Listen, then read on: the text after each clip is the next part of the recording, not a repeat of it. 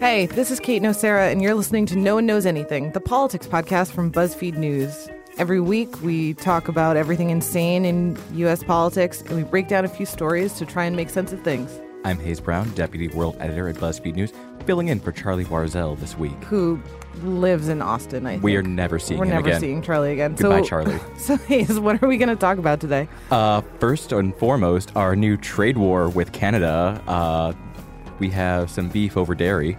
We're going to talk about just how serious the North Korea situation is, no laughing matter, and the White House Correspondents' Dinner, and why. Why? Just why? Yeah, I Yeah. don't know. Finally, it's 11 a.m. on Thursday in New York City, and I'm letting you know that because by the time you listen to this, who knows what could have happened. For our first topic today, we're going to talk about Canada. And joining us is Paul McLeod, who covers Capitol Hill for BuzzFeed News, but in a former life was a Canadian political reporter. Is still a Canadian though, so he's gonna he's gonna talk to us. Hey, Paul. Hey, how's it going? Good. Can you just tell us what we're talking about today? Yeah, a possible trade war. We've got uh, maybe the, the warmest of Cold Wars coming up with our, our good cross border friends. Um, yeah, I, I can tell you, Canada did not see this coming. Everything seemed like it was going so well. Prime Minister Justin Trudeau came down uh, in January, I believe it was, and they had that really friendly photo op with Trump, and Trump made it sound like everything's going to be good. I'm more concerned about Russia, and Canada just breathed a sigh of relief and went back to their business doing Canadian stuff. And now, this week, everything has changed. Uh, Trump is attacking Canada on multiple different trade fronts now. Uh, basically, three pronged trade war. yeah, yeah, yeah, exactly. Basically, everything except maple syrup. And now we're looking at reopening NAFTA, which would be just, I mean, almost incomprehensibly uh, consequential for the economies of Canada and America and, of course, Mexico. So while the most recent update is Trump says he's not yet going to sign an executive order to open up NAFTA, that is basically the brinkmanship that's going on. He is he is sitting at the poker table, like threatening to throw his chips all into the middle.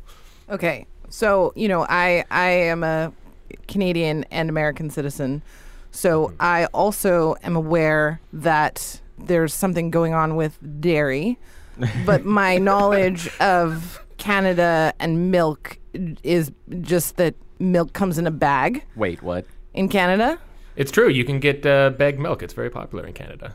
Yeah, every Canadian better. household has like a little pitcher, and you put your little bag of milk No. in the pitcher. No, yeah, you Canada. gotta, you gotta cut you gotta cut the corner of the Just bag, like and if you cut the it tip. if you cut it We- too big, it's really hard to pour. we Yeah. have the technology, Canada. What are you doing?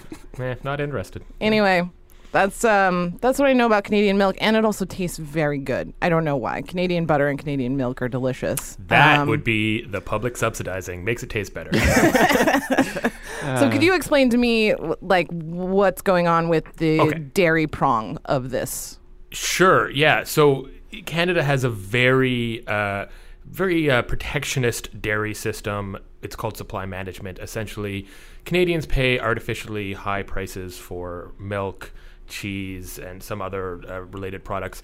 And uh, very few, very limited foreign imports are, ar- are allowed into Canada. This props up the local dairy industry and is extremely lucrative for the 12,000 or so dairy farms across the country. And they, in turn, spend a lot of money lobbying the government to keep that very, very lucrative system. What does that have to do with us, though? Like, Okay. like why can't the Canadians just enjoy their dairy products? like, like I I love Canadian cheese and I love Canadian butter, and when I go there, I like to eat it and spend my. Like, I just don't understand what Trump has Sure. to do with this. Right. Well, because it's it's blocking any kind of American imports, right? Ah. So yeah. So all, I, there's a there's a small percentage, but like a, for the most part, American products are banned from being sold in Canada. So Trump wants to change that and basically wants to blow up Canada's protectionist dairy system, which makes a lot of sense if you're if you're America. But if you're Canada, this is an extremely uh, aggressive thing to do uh, because you know they don't want to blow up their system. So there's this. There's also the uh, softwood lumber dispute. This has been going on for decades, and there was a deal that expired under the Obama administration Obama, in the dying days last year or so, he decided he didn't really want to strike up a new deal and annoy the local softwood lumber producers in America. So he just said, ah, "I'll just leave it to the next administration."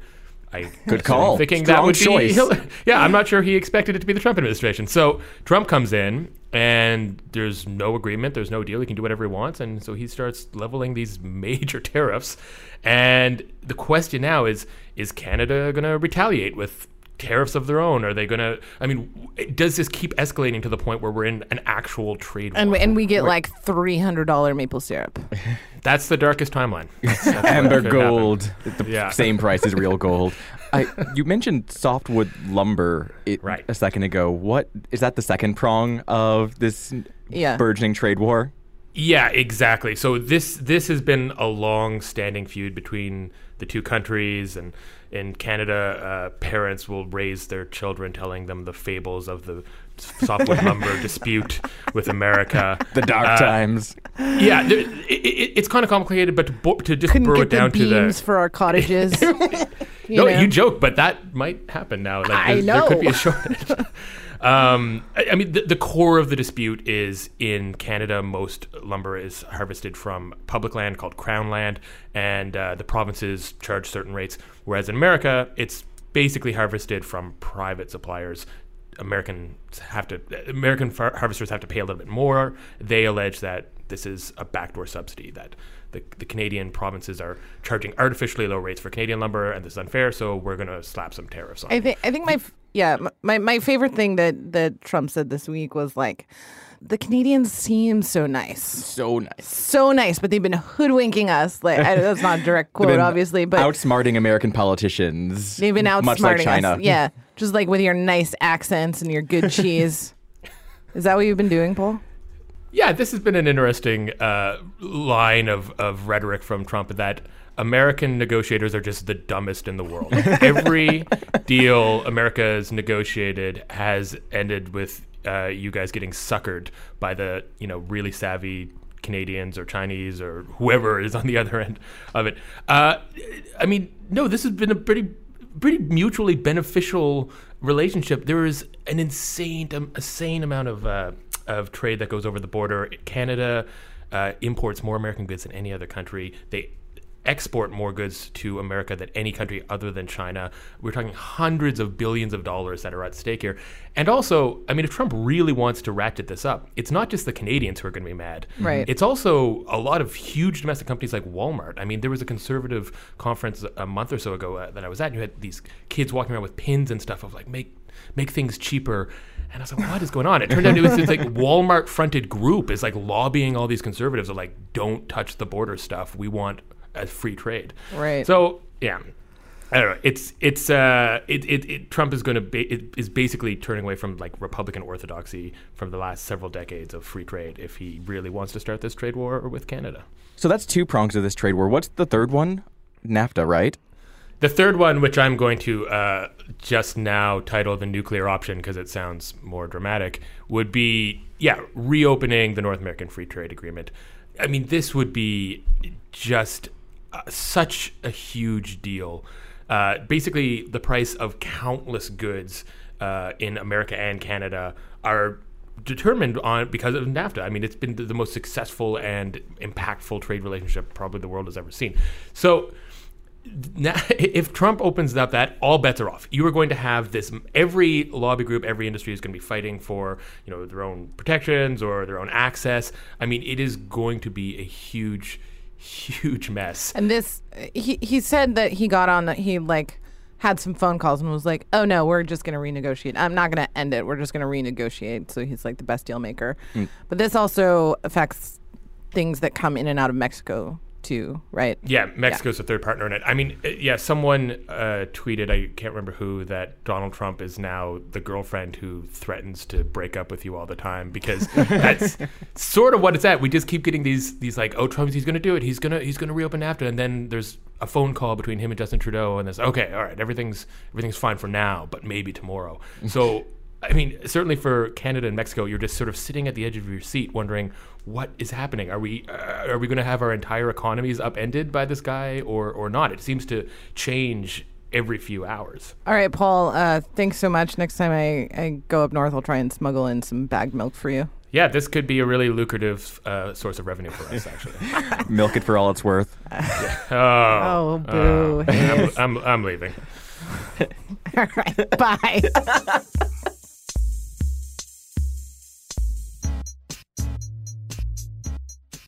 All right. Moving on from dairy war to perhaps actual war. Here's a real headline that ran in the Seattle Times. Seattle, a target for North Korea nukes? Breathe, insiders say. So, Hayes Brown. Should we breathe? Yes, but Yes, but. for now. All right. So here's the deal with all of this. Uh, yes, we should breathe for right now because basic fact is North Korea, while it does have nuclear weapons, can't get to us with them right now. Currently. Currently. Currently. But, and this is why we've been talking about it so much over the last couple of weeks, they're trying real, real hard to make it so that they actually can someday.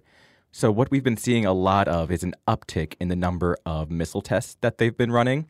They've been shooting off rockets left and right, one every couple of days, basically, it feels like. into the into the ocean. Into the ocean, yes. Yeah. Uh, they they don't hit anything, which is good, but they take the data that comes back to them when they explode in midair or whatever and say, okay, how did we go wrong this time? And they change stuff for the next Right. time. And so each one of these missile tests means they're getting a little bit better at what they're doing and uh, coming closer to their goals, which is to develop an intercontinental ballistic missile, aka one that shoots out into the atmosphere and comes back down and lands on, ideally for them, us. So, like, what is the concern right now then? Because I feel like we've spent a lot of time in the last, you know, decade, 15 years Mm-hmm. being very worried about North Korea. Things have been ratcheted up a little bit. They can't hit us now, but what is like the the immediate Right. concern? So, so what I just said was like the medium to long term concern. The immediate concern is that while we're far away, South Korea is right there across the DMZ, and Japan is just across the sea. So while they're shooting these missiles into the ocean trying to get an ICBM, they're still perfecting What is an ICBM? intercontinental ballistic missile. Okay, thank the up into space one. I gotcha. and but they have these short and medium range ones that can hit Japan and South Korea right now, and they're getting really good at those. South Korea and Japan, who are are close allies. Our Asia BFFs, Right. Who we are ride or die with. If they get hit by something, we have to step in and try and set things right, which is a problem for us, considering the fact that. Uh, We've been struggling with how to actually respond to North Korea since basically 1950, and Right. so since then we have like had no good way of actually uh, making them less nuts. Right. The Trump administration has been trying to handle this whole North Korea situation mostly through ratcheted up rhetoric.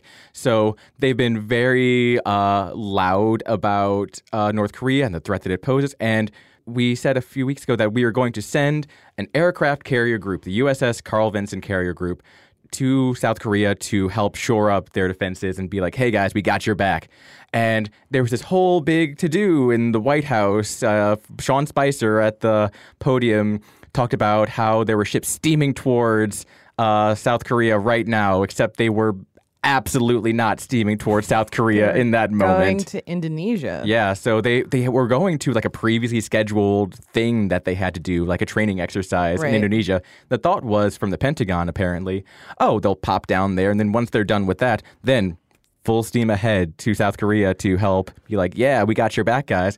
Except no one seemed to tell the White House about the training exercise, and so somewhere in there, the communication got lost. So they're on their way there now. They're going there now. They're going there now. Yeah. I I think that like it's hard for me as casual northeast observer of this stuff to know like what has changed, right? And I mm-hmm. think that there was a very clear line for someone like me when Mike Pence, the vice president, was in South Korea and mm-hmm. he went to the demilitarized zone and stared down Kim Jong Un, not like, Like, actually, he but wasn't like, actually you know, there, guys, but you know, stare stared out into North Korea and then said like the era of strategic patience is over. strategic patience was the idea that okay, North Korea has a nuke. We're going to put sanctions on them. We're just going to basically wait them out Right. and hope that we manage to talk them into not to giving up their nuclear program before they decide to do something nuts with it. So the Trump administration said, "We're done with that. We're going to figure out something to do." The problem is that successive administrations have been trying to figure out that something for over half a century, and no one has cracked that code yet of what level of diplomatic pressure and sanctions and military threats is the right combo to really get North Korea to change its actions. Because North Korea while so, so we talked about in the last segment how Trump has said how every other country's negotiators have managed to just completely whip over Right. uh, the American negotiators. I feel like North Korea is one of those situations where he, he'd actually be right to say that. North Korea is very good at this at this point, at trying to get the most out of the U.S. and its international allies in return for not so much. the, the Trump administration, to be clear, is definitely trying to show that they are not only taking this seriously, Mm-hmm. but you know they are talking about it. They uh, this week they put all they put all of the senators in the Oh, United God. States Senate onto um, like a tour bus that you would put students on. And the bus, the wheels on the bus went down Pennsylvania Avenue and they took a little field trip to the White House.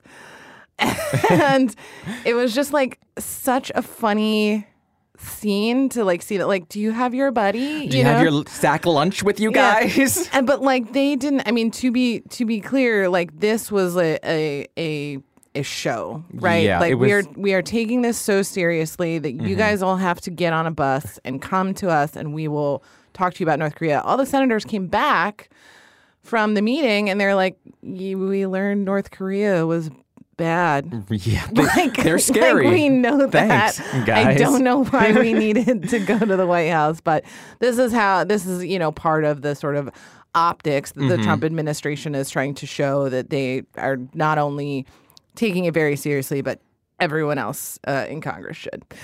So yeah, so that was the fun that the United States Senate had, and I don't think we we learned anything more, but um, we will be obviously Keeping an eye on that. keeping an eye on North Korea.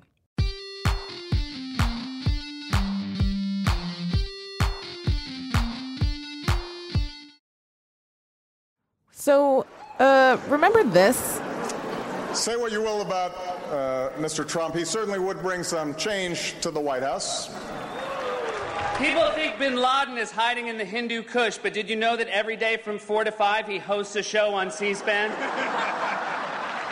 That was from the White House Correspondents' Dinner in 2011. The next night, Obama had announced that Osama bin Laden had been killed.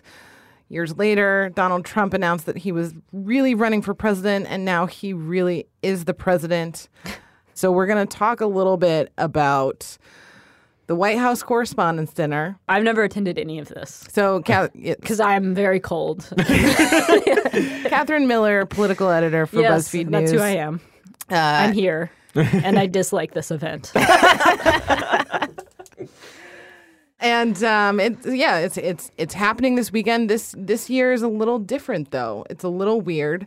So what the White House Correspondents' Dinner is is it's an annual dinner put on by the White House Correspondents Association, which does important tasks like coordinate the pool, the the protective pool that covers the president at all times. They talk a lot about seating in the briefing room. Uh, they do give uh, scholarships to students, and so this dinner originally, you know, it was kind of a, a, a celebration of all of that, but it morphed somewhere along the Yeah. line. In- Much in the way that in Miss Congeniality, there's a repeating line about how it's a scholarship program. right, right? There is a scholarship program, but we would mostly associate this dinner with like sort of the like bacchanalia of like Journalist right. spring break. That's right. And uh, you know, I the the dinner is going to be a little bit different this year because Donald Trump announced that he was not going to attend, which is the first time in many years. The president always sort of begrudgingly agrees to do this, and they tell funny jokes, and there's a and they're usually self-deprecate, some somewhat self-deprecating. There's a lot of self-deprecating that goes on in this event. It's kind of, I mean, it's a pretty genius move there from Trump. Like in the first place, he didn't. He he said he was not going to go at all, Right. And that like threw everyone into a, a tizzy. tizzy. Yes. Uh, because would it? Whoa, whoa, will dinner be ruined? Will the party be ruined? Fetch my But fainting anyway- couch. so he he wasn't going to go in the first place, and now he's going to have a rally in Harrisburg, Pennsylvania, which is a perfect side by side. Trump's giving a Yeah. rally, talking to the people, while journalists are in black tie drinking. but it- you know sometimes they are like historic events and i think like 2011 really does point to that when you know the president is in secret having this raid or getting ready to do this raid on Osama bin Laden and then the next night actually there was there was discussion there was background that we learned later that uh, they might have done the raid that night and then he wouldn't have gone there and that would have raised a lot of questions for like thousands of journalists in the room and now Katherine is going to There's a specific story, and I think this I think this is, might be where we close. There's a specific story from Mark Leibovich's This Town. A few days before the mission, on April 28th, the tiny group of high level national security principals who knew about the operation was discussing the timing of it in the White House Situation Room. While the raid ultimately happened on Sunday night, Saturday night was first raised as a possibility. But someone pointed out that Obama was scheduled to be at the Correspondents Association dinner that night, and his absence and that of other top administration officials could tip off the journalist filled room that something was up. Mm, Yeah. At which point, Hillary Clinton looked up and said simply, Fuck the White House Correspondents' Dinner. uh, as as someone someone someone uh, said last year when I tweeted that, like second look at second look at Hillary Clinton. Let's, let's, kick, let's kick the tires on Hillary. all right Hayes Katherine thanks so much for joining me Thank you. Thank you. No One Knows Anything is produced by Meg Kramer and Eleanor Kagan. The show is edited by Katherine Miller. Production assistance comes from Agaranesh Ashagre and Veronica Doolin. Our music is by Beauty Pill. You can find us on Twitter at Kate Nocera and at Hayes Brown. Oh, and um, also the government might shut down on Friday, but we don't know.